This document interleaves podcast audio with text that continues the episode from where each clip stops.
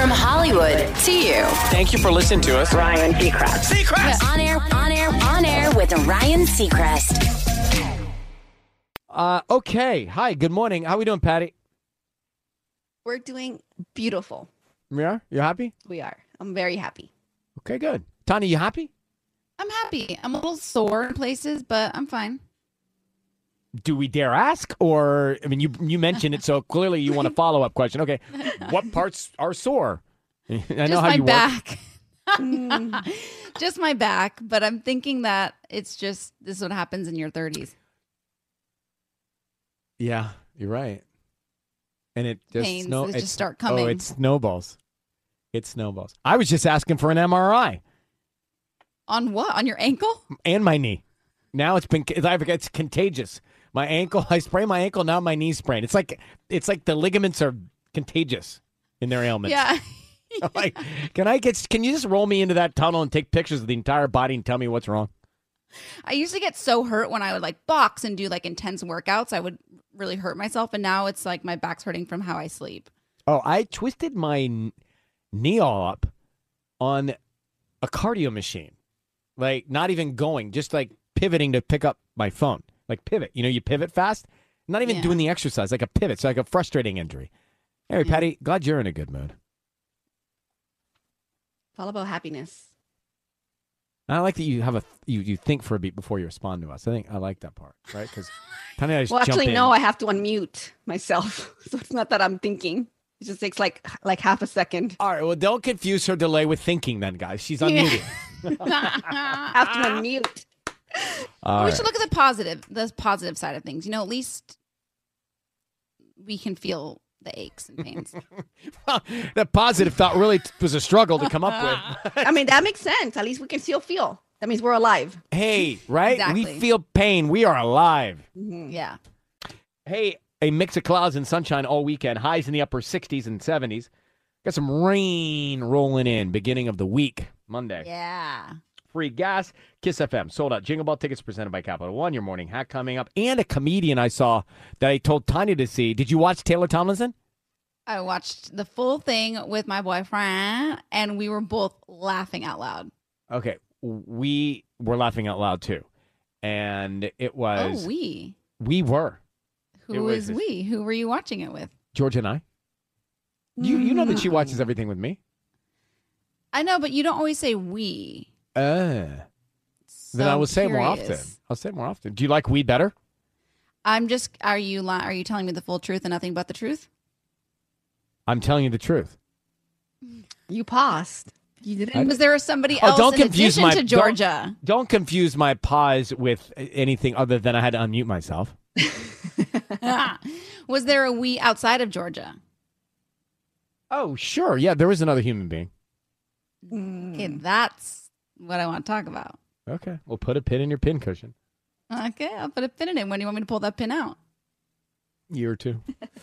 um, a year or Hey, two. Taylor Tomlinson, very. I, I think she's new, but she's out of Temecula. Like she grew up in Temecula, so I thought she was hysterical. Her comedy's all about what sucks in your twenties, Yeah, and yet Tanya and I related to every single bit.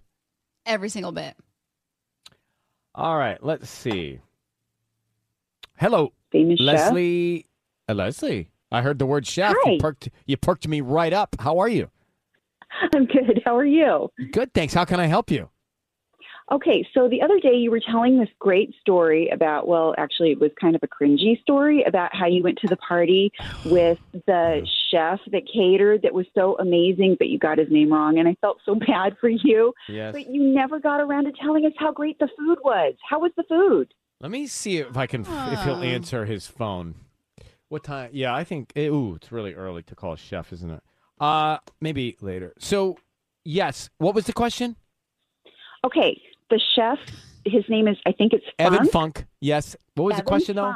I didn't tell you about the not pasta. Is that- Alan, not Alan Funk, but I want to know how was the food? Was the food was the Oh. most was it the most amazing pasta ever? First of all, the food was incredible. We had multiple pastas, like a trio on a plate. And so first Oh, was that's agnolotti, amazing. the agnolotti to die, and then there was pasta gemelli. I don't know if you've ever had Ah. pasta gemelli. So good. No. I have Yeah. not. What is it? I don't know, but it was great. this guy, I haven't had my pasta class at the CIA yet, but this guy, Evan Funk with an E, he's got a documentary on Prime Video. Check it out. Anyway, he said he mastered 220 different shapes of pasta. Mastered. Ornate pasta, 220 different shapes. And so uh, I don't know if he has other places, but his name is Evan Funk. He's a place in Venice called Felix. And it was one of those situations where I was so kind of excited to meet him. I called him the wrong name when I introduced him. I called him Alan Funk.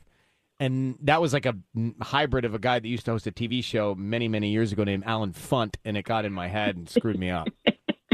I felt so bad for you. I'm so I did sorry. I didn't know, but no, I didn't know I felt bad till afterwards when someone corrected me. I felt good until about an, like a few minutes later when Kurt, my buddy's like, "Hey, you know, it's not Alan Funk. That's a host from the." And it wasn't. By the way, Kurt, it's Allen Funt, not even Alan Funk, and Evan is his name. But I will try. I, sh- I need. I need to call him and apologize. Uh, Leslie, tell me about Garden Grove this morning. How's it going? Oh. Uh, well, I'm actually in Fountain Valley at work, I'm happy to hear about Um, Garden Grove from Fountain Valley. Tell me. and and there's forklifts beeping around me because I work at Costco. All right, what shortages are at Costco? What can you not get from the containers? Uh, everything, everything. You know how we have those coupon books? Half the stuff in the coupon book is not available right now because it's on a container somewhere. Oh wow. God, the I, if I could, we could just have X-ray vision of all those containers on those ships to see what's out there. It would be such a movie. Wouldn't it be amazing? Aren't you dying to know what's on those ships out there? I've been, by the way, I, you don't understand, and- Leslie. My fascination with shipping yards goes way back. I've been very fascinated by shipping yards. Honestly, I've been c- container like ships. I've been way into for decades. I don't understand. I love the whole process of canals. I like canals. I like the whole cross ocean transatlantic shipping path. I'm way into it. That's true. You are way into it. Little things Maybe like there that. should be a TV show about longshoremen. Any longshoremen listening, call me. Let's cast. All right, Leslie, we're gonna run. Thank you for Costcoing, and you take care. You too. I mean, Bye. Costco saved us during the pandemic. All right. Now, who doesn't love a good compliment? A compliment can break the ice, it can soothe the fire. This is what a whole bunch of research around the world has determined. This is like in every language.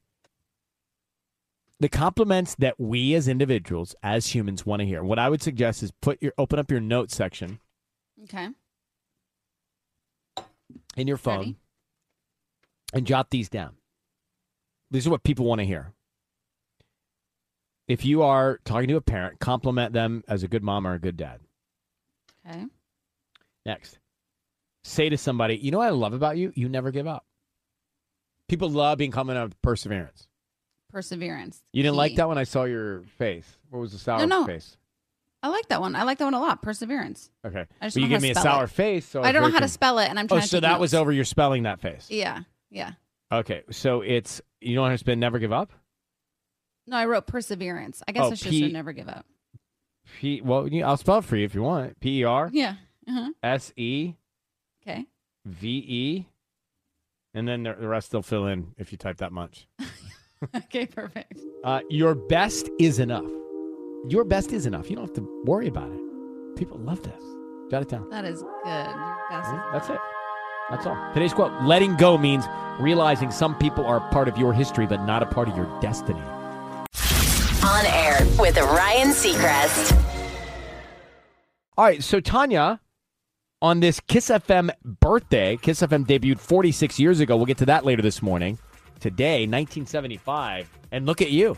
46 years later, you are doing the news, yeah. Who'd have thought that? right? Sissy's out and you're doing it. Headlines. What do you got? All right. Well, the FBI identified human remains found in a Florida nature preserve as those of Brian Laundrie, a person of interest in the death of girlfriend Gabby Petito while the couple was on a cross country road trip. The area where the remains were found had been underwater during earlier searches. Kid sized doses of Pfizer's COVID 19 vaccine appear safe and 91% effective at preventing symptomatic infections in 5 to 11 year olds. The shots could begin in early November, with the first children in line fully protected by Christmas. And Chris Taylor kept the Dodgers alive with three home runs last night as LA beat Atlanta 11 2 in Game 5 of the NLCS. The Braves still lead the series three games to two.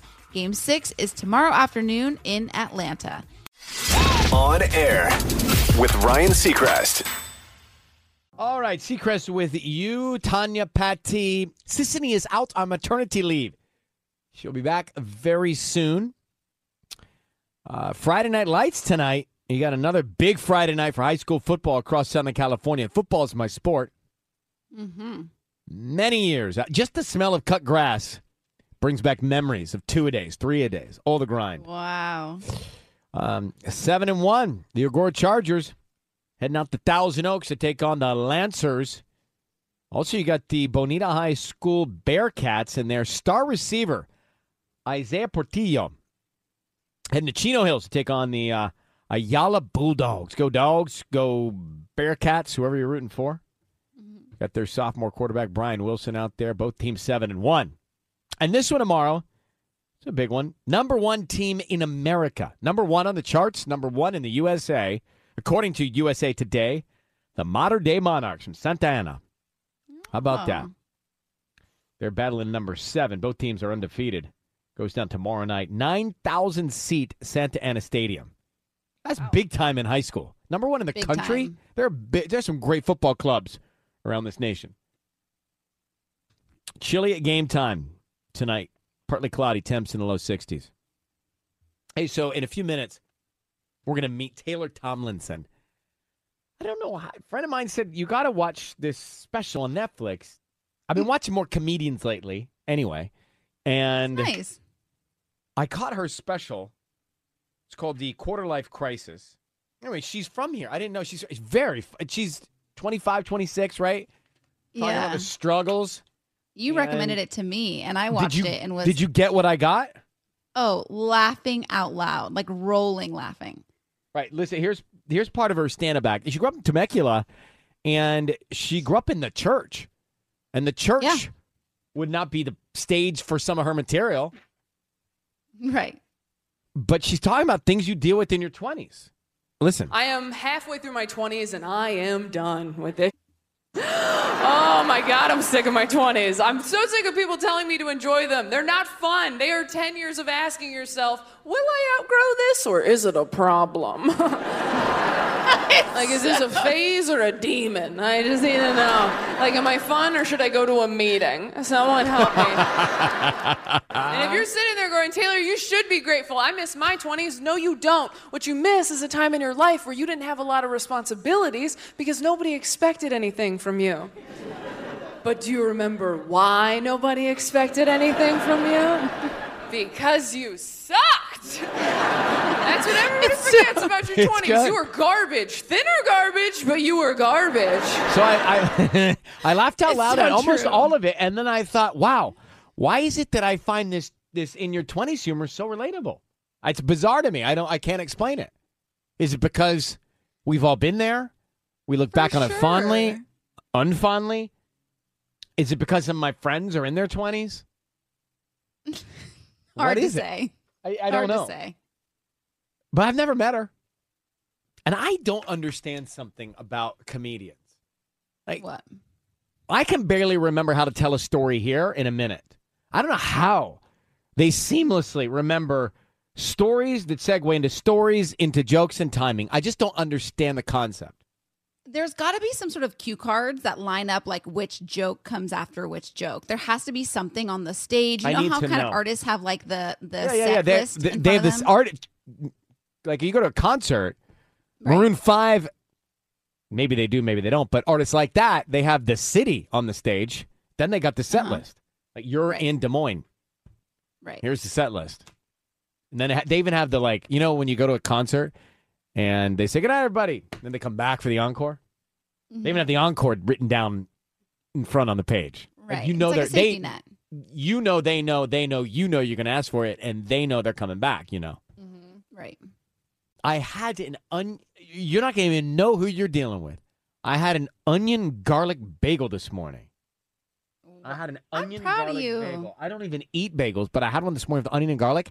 And I, you ever notice that garlic and onion gets on your tongue and makes it heavy? Like I, I don't know if I can Yeah, speak but- as well as I normally speak because of the garlic and the onion.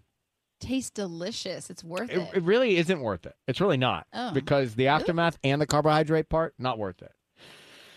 I don't want to bring Taylor Thompson into our family drama. She's uh, here now. Taylor, good morning. How you doing? Good. I mean, better now that I've learned that thing about garlic and onion. You know, it's funny. I was going to mention it. I was like, why does his tongue sound heavier? Wait, don't mention it. don't mention it. It's a, it's a sore spot with me. It's true. I don't know if before Taylor Thompson. By the way, her um, special on Netflix is called Taylor Tomlinson Quarter Life Crisis. I, I related to it so well, which worries Yeah. me. But we'll get back to that. But do you ever before you go on stage, Taylor? Do you ever like not have something because you have to speak so much? Oh, absolutely. I mean, there are lots of heavy foods I think that would weigh down your tongue. I mean, I can't do like a banana before I go on stage. That's too much work. Right. You can't tire out your jaw before you're Yeah. going out to literally speak for an hour. I've definitely done that thing where I eat right before I go on stage, and then the entire set I'm just picking things out of my molars with my tongue Mm-hmm. to the point where you have to say something, or you're like, "Look, guys, I had a black bean burger before I came up here, and it wasn't the right call, and I apologize for that." But uh, yes, but you make it through, and we have to say, um, I I watched your special. I really, really, a friend of mine had seen it, and they told me to watch it, and I loved it. I was really laughing out loud at a lot of it, and it made me so interested in who you are. Right? You see somebody that tells these these jokes and that does it like you do it, and you're like, who? What's their background? Where'd all this come from? Because you refer to a little bit in your act. You're from Temecula. I grew up in like Modesto until I was like 10, Modesto. and then I was in Temecula after that. Yeah. All right, and you grew up in the church. Yeah, I grew up going to church. I grew up going Going to to church, church. I have a very religious family um, who does not watch my stand up anymore, as you can probably imagine. But I'm so because you grew up in a family like that, which uh, is great to grow up in. Do you feel like you were even more rebellious? Honestly, no. And you know what's weird? I had a lot of friends' parents tell me growing up, which in hindsight is so inappropriate, where they were like, Your parents are so strict, you're just going to go nuts when you're like in high school and college. I'm like 10. I'm like, You're drunk, Mrs. Anderson. uh, just like so strange that they were like predicting my downfall. But I do think that happens to a lot of kids who grow up in a really strict religious household is they like go to college and they have all this newfound freedom. I was not like that probably because I have anxiety. So I've Right. always been super responsible and like even now as an adult woman, I'm like I don't know if I should go see that movie because my dad might find out. and then I remember I pay all my bills. Well, you do, and you, you're, it sounds like you're going to keep doing that. I really loved all of your act, but one part, in addition to all of it, was um, weddings. Because I too have issues with weddings, being the wedding person and being the wedding guest, and you go off on all of it, which I loved. Oh yeah, I mean, it I had gone to a friend's wedding and it was like one of my first friends to get married and the wedding party was so huge. I'm like you're too young to be getting married if you have this many friends still. Like if you've retained this many relationships, you're not far enough into adulthood because I think they were still in college or like right out of college and it's just a different vibe than when you go to like you know people who waited till they were like 40 to get married and are more like whole people. And so going to all these like weird early 20 something weddings where it's more of like a production was so strange. Like, and, and uh, weirdly enough, once I started talking about it on stage, I'm like, oh, everybody my age is feeling this way at these weddings, except for the people who are actually getting married. It's true. I agree. who I hope we're having fun. I, but many of them are not. Believe me, we've talked to a lot of them who've called in to us during and after. Uh, Tanya, you have a question about dating and doing material, right? About people you're actually dating in real life. How does that go over? Yeah, I was wondering if you Oh, I mean- are currently currently dating anybody, and if so, does he come to your shows, and does that alter what you say? Because I can't imagine you saying some of those jokes if you're dating somebody and he's in the audience. Well, my current boyfriend is a comedian, uh, Sam Morril. He's a very good comedian. So he and I obviously are are a little more in sync with that where it's like, well, we're going to do jokes about each other. It's funny though because it's good for me to date a comedian because I get to see how sensitive I am where I'm like, "You're really gonna do a joke about that?" Right, like, "You right. should get this. You're awesome." Right, comedian." right. And this is what it's been like to date me for years. Is just like, oh god, I'm sure there have been guys I've dated who are like, "Really? You're gonna do? You're gonna do that fight on stage? Just the whole Mhm. thing, Mhm. line for line? All right, like." But weird, I, I do think that sometimes non comedians are like flattered when you do jokes about them too. So it really just depends on the person. Um, everyone I've dated has been, for the most part, pretty like, no, we get it, we understand. But yeah, there's been like once or twice where they're like, oh, is that how you actually feel? And I'm like, of course not, but it is.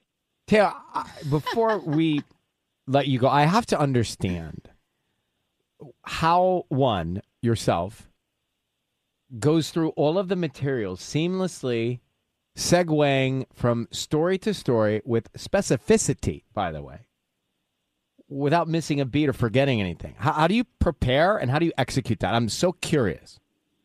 Oh, thank you so much. Transitions are really important to me. It's hard for me to listen to someone for a long time who doesn't have smooth segues, so I think it's just a personal preference. I also, you know, I've only been alive for 27 years. There's not much for me to talk about with authority.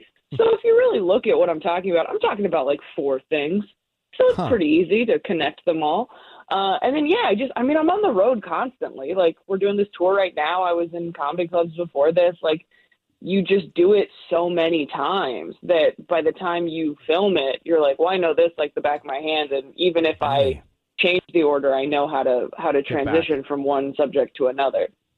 I mean, I, I really don't understand it because I am on a radio show and a television show every day, and without notes or cue cards, I am lost. Right.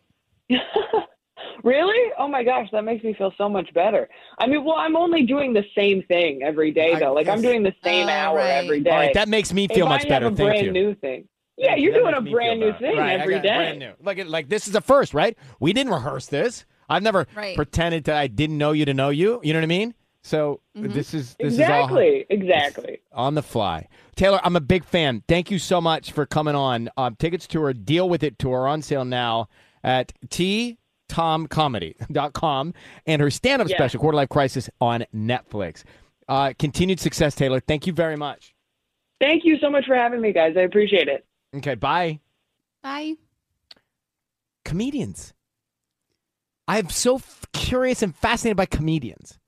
I know, but it's so like the thing that she says about engagements when she got engaged and she says there was something in her head that just went level completed and she felt like she was better than everybody. I was like, And- that Yes.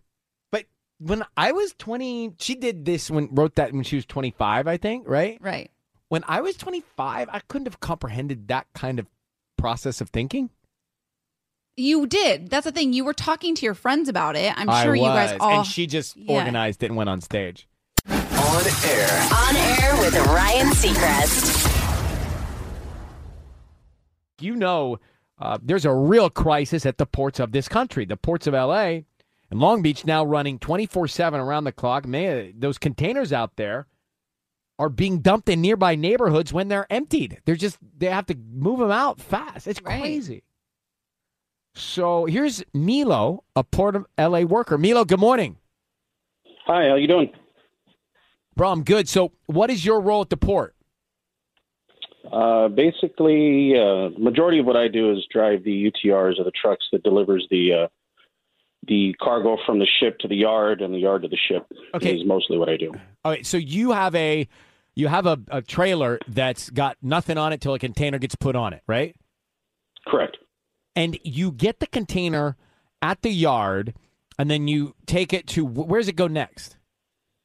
If it's going from the yard, it's going to the ship to be exported. If it's coming from the ship, then we take it to the yard where it's either staged for rails or it's staged to uh, be delivered to an outside trucker to be delivered to warehouses.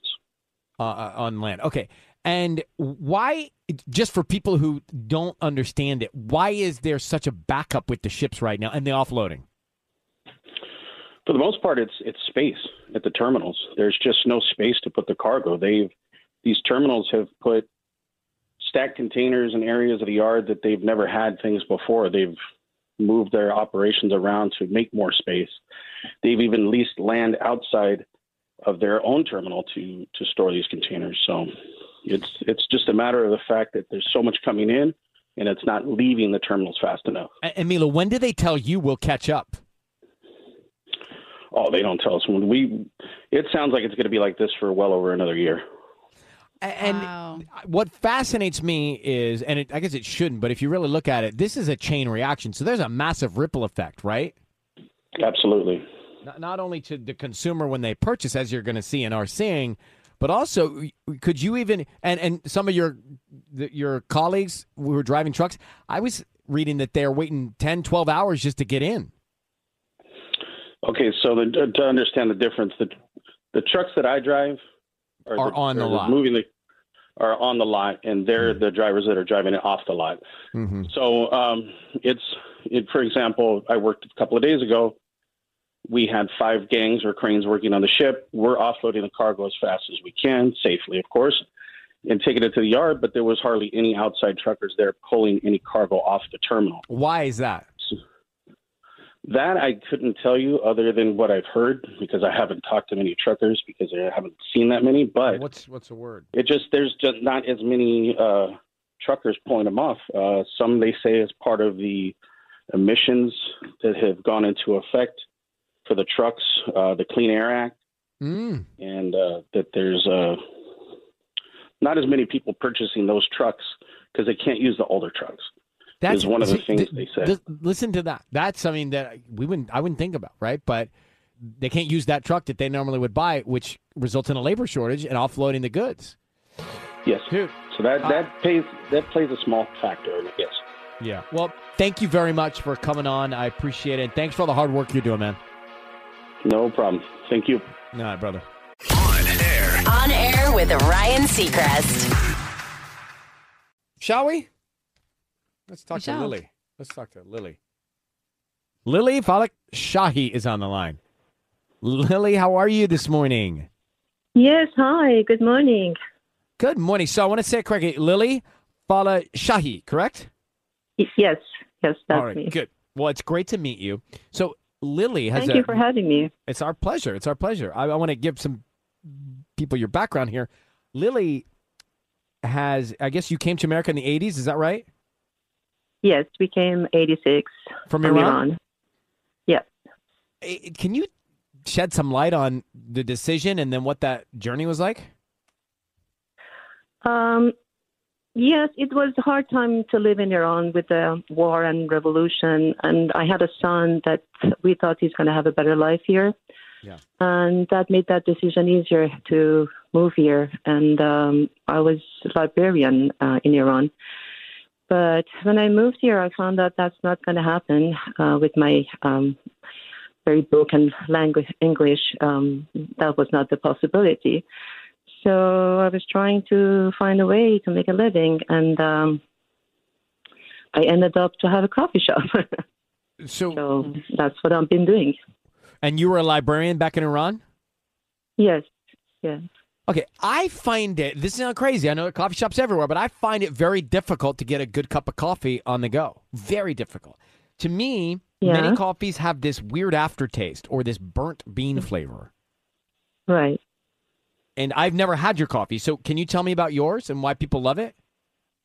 Um, well, I don't want to brag about it, but I think we try to make a good coffee for everybody. And the reason maybe you have that taste is maybe they don't clean the machine very That's well think it is. or uh, the equipment very well, and that burned coffee stays there and gives give that uh, aftertaste. I'm- And whenever you're passing by, I would love to make a good coffee for you. okay, well, I do pass by. That's my uh, vessel over the hill sometimes. She's on you Laurel should Canyon. definitely should stop. Are you- are you on Laurel Canyon? Canyon? Absolutely. Are you above Pace? Yes, that's what Oh. I am. Yeah. I've seen you. I've never. had a ch- I've seen you a million times.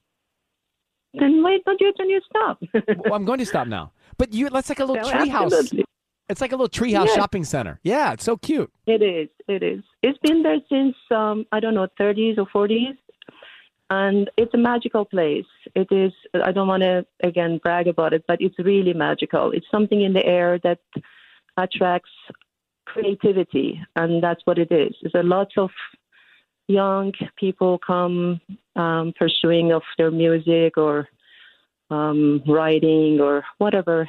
Um, they they just come and find peace.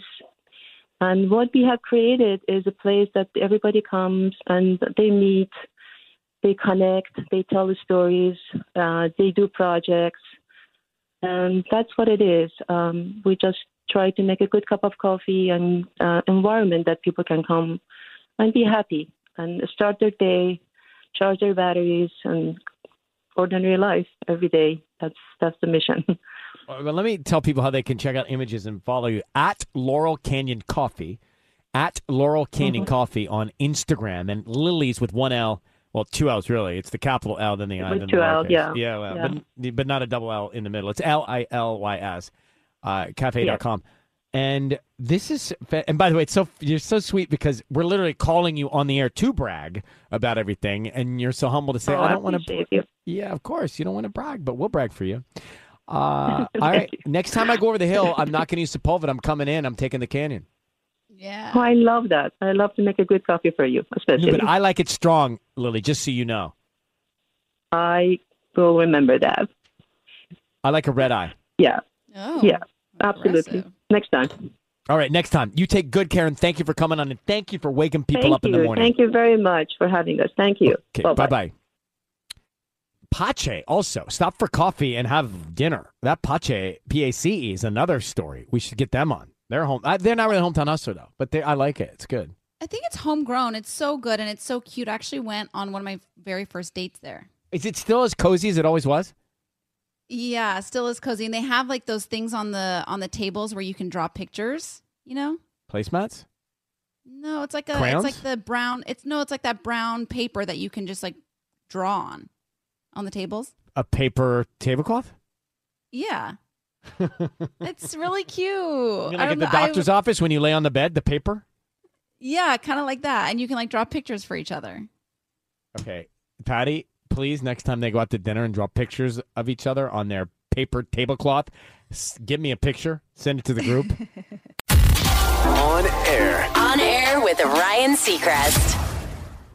Ryan Seacrest, Tanya, Patty, assistant he's out on maternity leave. I wanted to follow up with one of our former interns.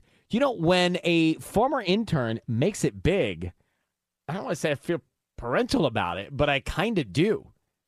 Are we bringing in Jack? Jack Collinsworth? Remember Jack Collinsworth? Tanya, do you remember when Jack, this was back in 2016, Jack Collinsworth rolls in as the new intern, and I feel like you did a double take on Jack, that, right? I mean, you're like, who is this kid? Seems like he's got got like star quality. Remember that? Yeah, and he was so nice and he was so funny. He was just truly just a pleasure to have around. Welcome back to your radio roots, Jack Collinsworth. This is like checking back in with family right here. This just feels right, man. This feels right. Thanks for having me back. It's great to have you back. Now that you've made it big time on NBC, talking sport. I mean, there's nothing bigger than being on NBC Sports. Uh, you're welcome. We'll get to that in a second. But first, you're welcome. But first, Jack, uh, talk about your journey. You know, from being in the the phone rooms of Kiss FM to being in the big time of NBC Sports. What was that journey like for you? Yeah, well, the journey was pretty simple. It was I came out there, I got to look at the inner workings and the mastery and the machine that you've built. And I go, if that's what it takes, then we got to go to Copacabana Beach and we got to recreate this. We did. So then we go to Copacabana Beach and we're throwing parties on the beach every night. And somehow they, they called it a job for us. Uh, they brought the TV crews in there and I'm watching Ryan Seacrest operate. We're in the green room. We Sean White comes over there with us. The next thing you know, we're on Sunday Night Football, man. It was it was a quick journey. no, no, Yes, no. we The next thing you know, we're not on. We're not on Sunday Night Football. You're on Sunday Night Football. We're here at Kiss FM still, which is good. But no, I. So we went to the Olympics. You were doing the. Were you doing social reporting during the Olympics too? Yeah, it was 2016, so it was the first ever social media correspondent for the Olympics. At that time, if you remember, we were doing like Facebook Live, Instagram Live. yeah, I do. And nobody had ever heard of it. You know, it was like the first time anybody had ever heard those words. Jack kept coming over and say, "Hey, we got to do this on Facebook Live. It's gonna, it's gonna be a, it's gonna be big. It's gonna make a splash." Like, all right, Splash. all right, all right, all right. Uh, all right. So now this, uh, first of all, really, congratulations. It is uh, fantastic to see you on you. NBC doing the sports, and you. So you were explain. You were at ESPN and then got on NBC. What happened? So I was at ESPN at first. I did three years over there, NFL Live, hosting that show. It's like a daily NFL show that they do. Then did some stuff on the college football side, hosting over there, and then it came to a decision point where I could go back and work at NBC, or I could continue on with ESPN, and it's about as good of a decision as you can come to, I think. And uh, probably what put it over the top for me was the chance to to work with Dad and to to spend some time with him on the road and getting to get dinners on the road with Al Michaels and oh Dad the night before the game. I, I, from my standpoint, you can't get any better than that. So Al Michaels and Cris Collinsworth call the games, right? And then you and then Yeah. when do you when do you come on and what do you do now? So we do the pregame show and then we do the hmm. postgame show on Peacock after the game. So That's that's, so our two things. So th- this week we got USC coming into Notre Dame as well. So we got that Saturday. So there's a little LA connection for you. Yeah, and then yeah. drive up to Chicago, fly to San Francisco for Sunday night. Where's this southern accent come from? The Southern accent. I mean, I grew up in Kentucky.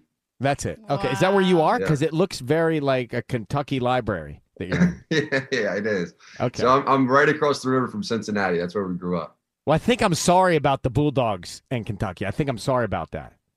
God, I forgot about that. That's that's your homeland, isn't it? Yeah, That's we didn't forget. The Go there. Dogs. We didn't forget about that. Ruff, ruff, ruff, there's levels to this thing. There's levels to that There's whole levels. college football thing. And George is just a level up, if you know what I'm saying. Um, he's so good, isn't he? So smooth. That Jack, our little boy, Cris Collinsworth, and my little boy grows up. Um, so Jared Goff coming home this weekend, right? He's coming back to SoFi. Yep, yep, the. Rams are looking strong. I mean, what are they saying? What are Al and Chris and you saying at the dinner table about this? You, know the truth. I, we were just talking about you like maybe two weeks ago, Ryan. That's that's why this was weird, man. That's Really? why this was weird. There's there's so much respect for you on that set. That that's the crazy thing. That's real. And um, I remember Al was sort of telling a few stories. Dad was telling the story of when you guys ran into each other there on Copacabana Beach, and you're walking by in your hat. And he's like, sort of bumped into you, you're like, "Hey, what's up?" He's like, "Wait a minute, that's Ryan Seacrest right there." Spun back around. So there's a whole Yeah. bunch of respect for you on that set, man. But I, I will say that I will say that there is, you know, everybody kind of feels like Jared Goff got put in a difficult position going Yeah. over there to Detroit, right? I mean, this is a complete rebuild, probably more of the five year variety of rebuild. And he's in there trying to win and trying to pick up where he left off in LA. I think it's probably unrealistic. There's a much better team in Los Angeles than there is in Detroit. Yeah, I mean he's got 0 6 with the Lions. Uh, Rams five and one. LA favorite at 15. Rams are legit. What are the odds? What do Al, Chris, and yourself say about an LA LA Super Bowl? I think it's very real. So the Chargers are dad's Super Bowl pick. The Rams are as dangerous as any team that there is. Like Stafford, there's sort of this whole master plan going on with Stafford and McVay. McVay's been waiting for a quarterback that he can sort of just trust. You know what I mean? When he gets at the line of scrimmage, trust to change things on the fly and operate that offense completely. And that's sort of immediately what Stafford's brought to him. So I think the LA LA Super Bowl on NBC sounds like a real Mm. possibility right now. Mm, Yeah. Listen to him. Well, listen, I love watching and listening to your dad and Al call games. I don't know how. Honestly, I've said to Megan Michaels, Al's niece, that I want to come watch them work, but not be in the way because I don't know how they do it so seamlessly. Well, we are in LA. We go LA to in November. We go LA for a Rams game. Then we're in Las Vegas for a Raiders game, and then we are back in LA again for a Chargers game, all So over a three week period. So And that's the te- game, A team. The A team's week. doing that. A team's doing that. A team's doing it, baby. We're right there. Any week you want to. We may even bring out Sean White. We'll make it a full reunion. I would love that. I would love that. All right, listen, we're so happy for you. Check it out. Jack Collinsworth, host reporter, NBC Sports host, the Sunday Night Football postgame show. Colts Niners Sunday night, 5 o'clock NBC. Big hugs to Alan Dad, all right? Thanks again for coming on. Absolutely. You guys are the best. So great to see everybody. See you, bro. See you, hey, are you are you single? I am. I'm sort of dating somebody currently. Yes, I'm sort of currently dating somebody. It's sort of new, fresh, and exciting. You know what I mean? All right. Well, when it's still fresh, great. When it's not, reach back out. Amen. We'll put you on. All right, later. He's a very eligible. See. I'll, I'll explain. Goodbye. Bye, Jack. No, I'm saying Bye. reach back out because that's a guy that people would want to date. Yeah, I feel. How old is I mean, he? he's cool. He's 26. He's very cool. I feel like I tried to. Well, no, I don't know if I tried to date him. I think he was too young at the time when he was an intern, but I liked him a lot. I we are very aware of that fact. but thank you for reiterating it. All right, let's grab Ann. Ann, good morning. How you doing? I'm good. How are you? Doing well, Ann. Thank you for asking. So, you're calling for some advice? Yes. What's the topic? I'm topic? of caught in a little situation. Um.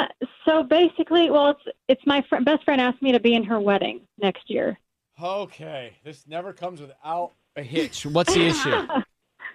Right. See, I'm really excited, obviously, because I love weddings and all that. So it's next April. Um, but the thing is, is my husband and I, we just got married a few months ago, and our plan was to, uh, you know, start having kids right away. Right? Like we don't really want to wait that long. Um, but when I told my friend this, um, she asked me if my husband and I would consider like waiting till after the wedding, um, because she doesn't want me to be pregnant for her bachelorette party, you know, in the wedding, so that I can just drink and have fun. yeah. And I, I think she's serious when she's saying this, you know? Tanya, what's your Um, response to that? LOL. That is so ridiculous. I'm telling you, this this is not okay. Like, I mean, I kind of get where, what she's saying, you know, but but it's mean, crazy for her to even ask, right? I think haven't you had friends that say don't go on a cleanse till after our trip to Florida? Okay, going on a cleanse is one thing. Telling somebody not to get pregnant so that they can and get drunk at your bachelorette party is not it. Okay, You it's wild, right? Yeah, okay. You wouldn't do that? All right. No. I, I mean, I kind of ingest and see what she's saying. She's, uh, maybe she's being funny. No. Well, I mean, I think she's being serious, actually, yeah. Well, look, uh, it's none of her business, by the way. And also, maybe you can't control when you get pregnant. I don't know, right? I'm speaking out of school on this. Yeah. But from friends of mine that have had babies, they try, try, try, and then happen, happen, happen. So you kind of got to go with God on this, don't you? Yeah. I mean, yeah, that's what I was kind of thinking, too. I Yeah, mean, so I, just don't even know, like, what to do if I Well, no, this tell is. her I this don't is- even want to be one. No, you can. Can't you? If you get pregnant, you still go to the bachelor thing, bachelorette thing, right? I could, yeah. I guess, but she's going to be like, well, you're not as fun. I wish I would have picked somebody else. First of all, prove her wrong, and second of all, if she gives you this much grief, how close of a friend is she? Yeah, that's true. I mean, that is true, I guess. And but- also, but and also a little more reality check here. She's getting married. She's going to disappear from your life in about a flash. Your kid's going to be with you all your life. True. Married people disappear on me all the time. They get married, they disappear. I've lived it. I've seen it. Tell- Don't tell me about my history. I know it. I lived it. They get married, they disappear off your contact list. Goodbye, because they're doing their own thing. Your child's going to be with you all your life. So build a better future with your priorities. Okay. Patty? No, the fact that you're actually afraid of getting pregnant because she will be upset should make you reconsider this friendship. You that's not a friend you want in your life. You don't want to be part of I that. know, like, I honestly can't believe that. You're I mean, 'cause actually we're, like, afraid best right friends. now. Like you're like, well, yeah. she's gonna be upset with me. Yeah, yeah, I Like agree. It's all petty, petty, petty. You, go get pregnant, Ann. Go, go for it, right? Go to baby. Goodbye to, and tell her goodbye to that friendship. and tell her you are thrilled to have your first child with your husband, and you hope that she finds as much joy in her life. Bye bye. Exactly. Oh, man. I mean, like, I don't want a friendship to end, you know? Like, I guess maybe just talk Why to do you want a friend like, who will be upset that you're pregnant? Yeah, We're not. We're not here for that, Ann. We're not here for it. Yeah. No, I don't believe this is your friend. I believe that something comes over people when they get engaged and or get or getting married and there's just like something that comes over them where they just think that nothing else matters aside from their wedding. So I don't believe it's your friend that's a Um, terrible did you friend. get that just thought from Taylor Tomlinson's act? Because it certainly sounds like it. I did, I did. That's like exactly I what don't she think- says. I don't think it's your friend that is necessarily horrible. I wouldn't poo poo that friendship, but I would just kind of laugh it off and say, ah, okay. And then you do your own thing. Okay. Yeah, because I honestly, I can't even imagine, you know, ask saying that to her. I just, what? What?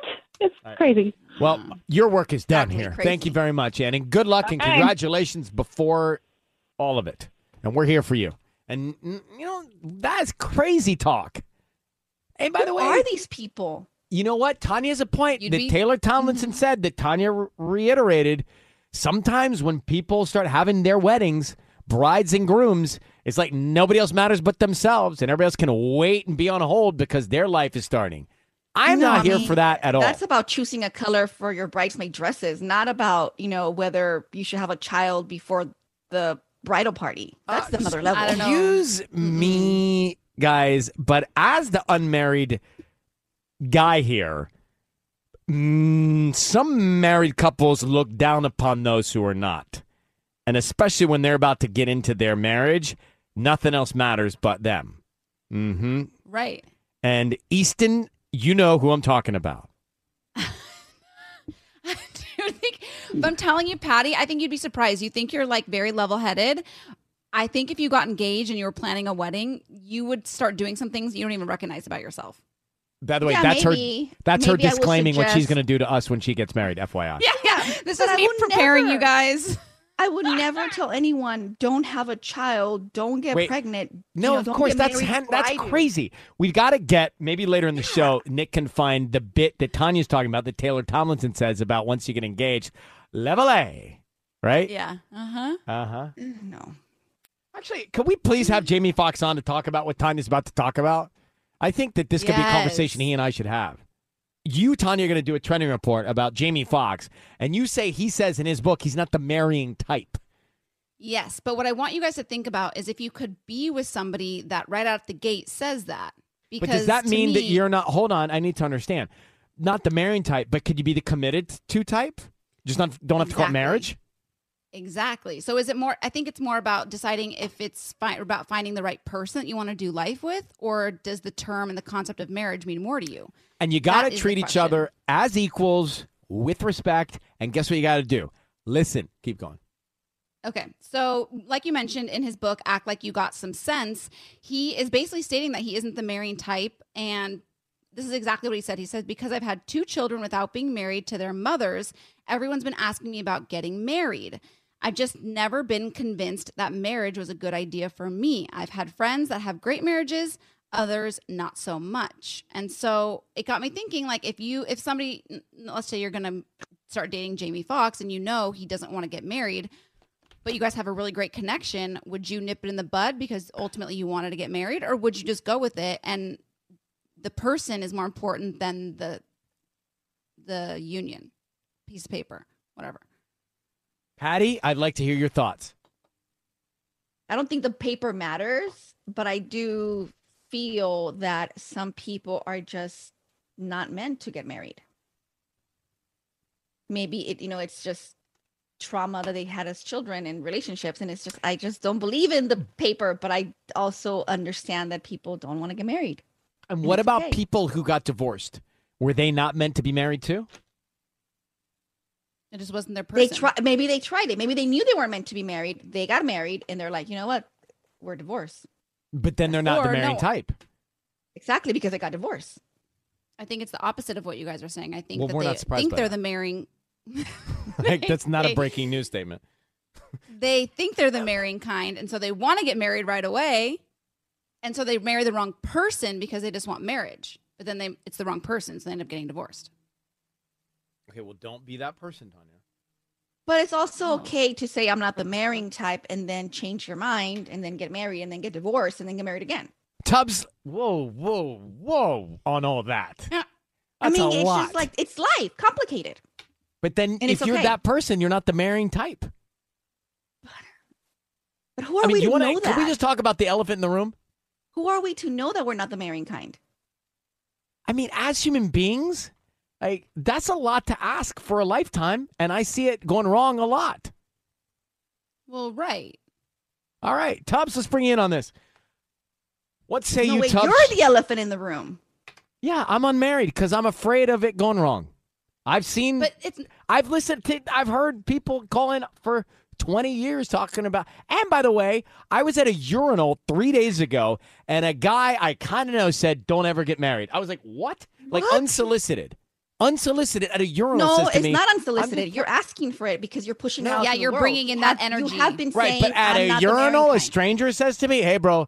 Like he listens to the show, don't ever get married. I'm like, wow, that's bold. No, that's what you're looking for. So you get those answers from the universe. No, I had to pee. I was not looking for any answers No. in any universes at that point. Tubbs, what say you? I'm confused now.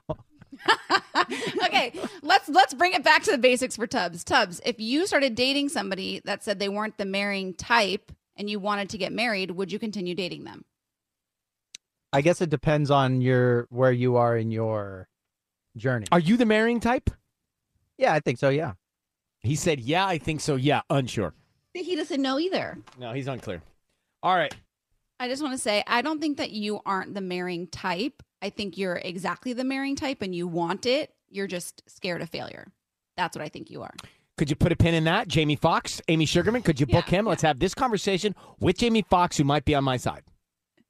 We found famous chef Evan Funk, whose documentary Funk, F U N K E, is a great story about a chef in L.A. that bounced around a little bit and then said, I've had it. I'm going to Italy to figure out how to make the best ornate pastas. Came back, learned how to do 220 pastas. He catered this uh, event I went to, and I, I, I got excited and I called him the wrong name when I introduced him. Anyway, we'll get back to that. I'm going to apologize to him in a second. Wasn't it a wedding that you were at? It was a, no, it was not.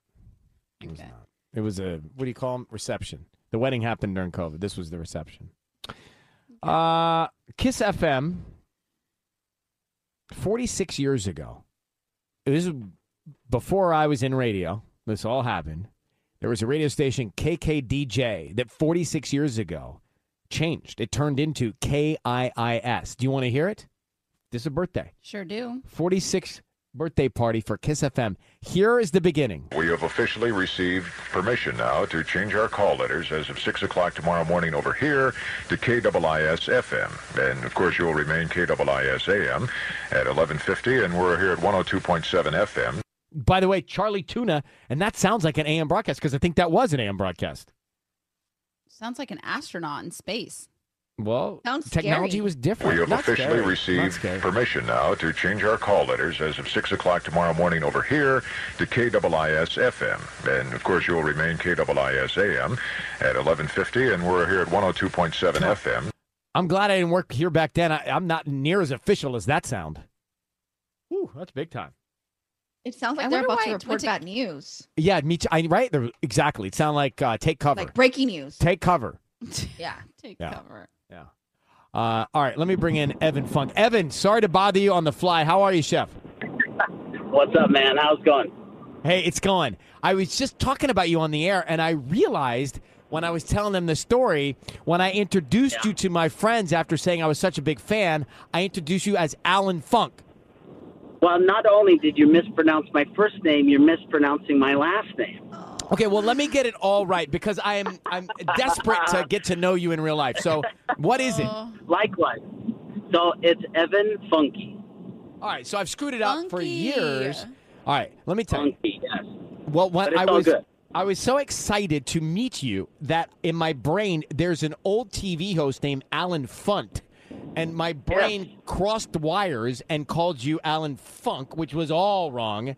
And I had my foot in my mouth. I didn't even realize I did it till Kurt said to me, "I think you called him by the host of Candid Camera's name." Listen, that, I mean that's great company to be in, so I'm all good with that. All right, now let's talk about Evan Funke. His documentary Funke is on Prime. Evan, as I understand it, you can make how many different pastas now? It's uh, 155 uh, singular shapes, all by hand, no machines, no extruders, anything like that. And uh, I think all but one of those has been taught to me by a woman. And was that the woman we see in the documentary? Uh, yeah, well, I started, that, that's Alessandra Spisni of La Vecchia Scuola Bolognese. I began my training with her in 2007. I moved to Bologna in 2007. And she was the, the one pasta maker to kind of open my eyes to uh, to start seeking out other pasta makers throughout the peninsula of Italy. And that was uh, 12, almost 13 years ago now. Uh, and it's been countless, uh, countless histories, countless uh, shapes, and amazing, amazing, uh, you know, opportunities and, and adventures. You know, kind of on this journey of uh, of learning handmade pasta from the people who live it every single day. So Evan Funke's on. This guy opened a place called Felix down on Abbot Kinney, which is like the hottest restaurant down there and most beautiful pasta. I've never been, but my friends have been and told me about it. And you and I think, you know, I'm fascinated by restaurants and kitchens. I don't know. There are a lot of tough jobs out there. On that list is being in a kitchen in a restaurant on your feet for hours and hours and hours. And you kind of got pissed off and fed up, didn't you, at one point? Uh, I did. I did for sure. I mean, multiple times. It's an extremely uh, difficult job to do. Uh, it's high pressure. You're dealing with multiple facets of anything go can go wrong at any given time because you're dealing with the, the human element and you're also dealing with the animals of pasta, the animals of bread, the animals of fire. So you're dealing with a lot of different elements, and everyone in their own mind is an expert at what tastes delicious. Uh, so we're trying to kind of fit uh, in, the 95 percentile of making everyone uh, happy as many times as we can. Um, and that's, you know, it's a very difficult job. Yes, it's long hours, but, uh, you know, it's really a sickness. We love it. We, we don't want to do anything else. I, Exploring the Mind of a Chef is a series that I'm going to host. I mean, it, You should. It really Should. is. Hey, Evan, before Well, you, should, go, you should go come ahead. eat pasta. You should come I'm eat going to. pasta. Come eat I'm pasta at Felix. Felix is it, right? So Felix uh, has been open for five years. I'm opening a new restaurant called Mother Wolf. Uh, it's in Hollywood, uh, just Okay. off of Cahuenga. It should be opening probably back end of November, early December. Um, we're very, very excited. It's going to be a Roman restaurant, strictly Roman, uh, and uh, we're very, very excited about that project. Roman. Yeah, Wow. Roman. What What is Roman? Yeah. Pa- what's our indigenous Roman pasta? So uh, at the very basis of it, if I'm going to simplify it super quick, if you talk about Roman pastas, there's the four quintessential Roman pastas: cacio e pepe, amatriciana, la gricia, and carbonara. So those four are the bangers that everybody are going to want to order at this restaurant, and they should eat and order when they're in Rome. So my All right. goal is to is to cook the most authentic Roman cuisine uh, in America. And you can do it right there in Hollywood. And Evan's got his place also, Felix on Abbot Kinney. All right, bro, I'm going to text you so we can figure out a time I can actually see you and eat food, not with a lot of people. Looking forward to it, man. Thanks for having me on. See you. Bye. I mean, what's amazing is he did this pasta like he does for a gr- like. I think cooking for four is hard. Catering, I, how people do catering, I don't understand it. Like, I don't know how you do I that know, many dishes at once. What? It's so cute watching you like try and make friends. I'm actually trying to make him a friend. I know you are. It's like really cute, and it's hard to do it as an adult. It's awkward to make friends, and then especially when you call them the wrong name, you'll In have to like of really dig yourself out of that one. But you know what's great? This show. I can admit to that on this show and apologize and then treat him like a guest, right? Like like a Right. like a guest. I ask questions and doing I turned that foot in mouth moment into an interview. Mm-hmm. I'm not recommending one does that, but when in dire straits, nowhere else to turn, turn it into an interview. But you can't now wait too long before you meet up. Oh no, I'm gonna text him. What are we doing? I'm gonna take a, I'm gonna take a break and text him right now. We'll be back. I'm texting. But you need to like meet up in real in IRL to keep the friendship, keep the momentum Like going. tonight. Okay. Not tonight, but definitely within the next week. You guys give bad adult friend advice, but yes, IRL, IRL. Hang on. On air. On air with Ryan Seacrest. And that's it for us. We are gonna roll out. Gabby Diaz is next. All new Ryan's Roses coming Monday. We'll talk to you then. Until it, have a great weekend. Be safe. Take good care of yourself. Bye. Thanks for listening to On Air with Ryan Seacrest. Make sure to subscribe, and we'll talk to you again Monday.